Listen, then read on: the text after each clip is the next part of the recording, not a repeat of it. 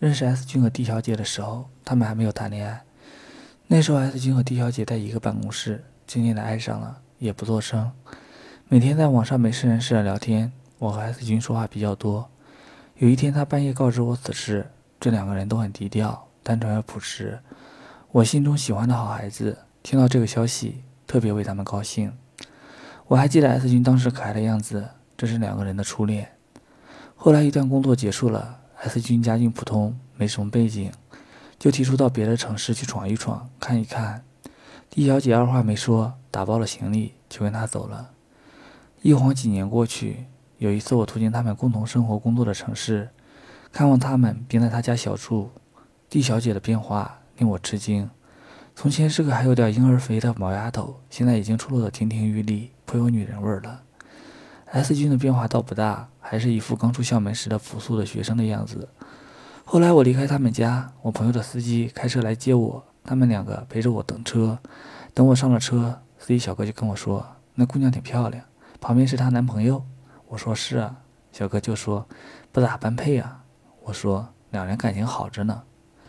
当然了，在一起过日子，鸡毛蒜皮的琐事，性格上的差异，对感情的磨损，怎么可能没有呢？但是这些我们就不大清楚了，估计也跟大多数情侣一样，可以想象得到。又过了几年，他们所在城市的发展也不看好，于是双双回到了原来的城市，大家各忙各的，彼此都没时间说话。有一天，S 君在网上叫住我，我俩聊了聊。才知道他和 D 小姐已经分手了，都有老朋友和情感见证人。问问为什么也不是过分的事儿。S 君给我讲了他们后期在外地以及回来后的事情，情况很复杂，主要是两家房子经济上的问题。我感到很惋惜，可是 S 君家确实不富裕，这也是个客观事实。而且 D 小姐也许久不出现，许是在闭关，所以多说无益。大家又聊了几句别的，各自散去。终于有一天，我和 D 小姐在一起吃饭，只有我们两个人，就顺理成章地聊起这个事儿来。D 小姐只是轻描淡写地说了一下，大概是 D 小姐家后来遭遇巨大变故，当然这里也有经济的问题，D 小姐独自一人回来处理一切。S 君此时表现得有点孩子气，给的支持呢有点不那么给力。这件事促使 D 小姐开始下了决心离开，因为她实在太伤心了。我说，我还以为是经济问题。D 小姐说：“她如果觉得是经济问题，那就随她吧。”因为 D 小姐不不想再谈论此事，我也就再没有跟人提过。再后来有一次，是很多老朋友在一起吃饭，S 君来了，D 小姐没在。大家都知道 S 君还对 D 小姐心有念念，就七嘴八舌审讯起 S 君来，觉得这件事放弃了太可惜了。也许大家可以帮着撮合撮合。只有我这个知情的人，反倒没吭声。大家都追问。到底为什么两个人会分手？S 君被追问的尴尬，只好笼统的回答：“因为经济的问题。”令我没想到的是，我以为大家都会淡淡的安慰几句就算了，然而一桌子的男男女女、老老少少，都开始数数落起 S 君。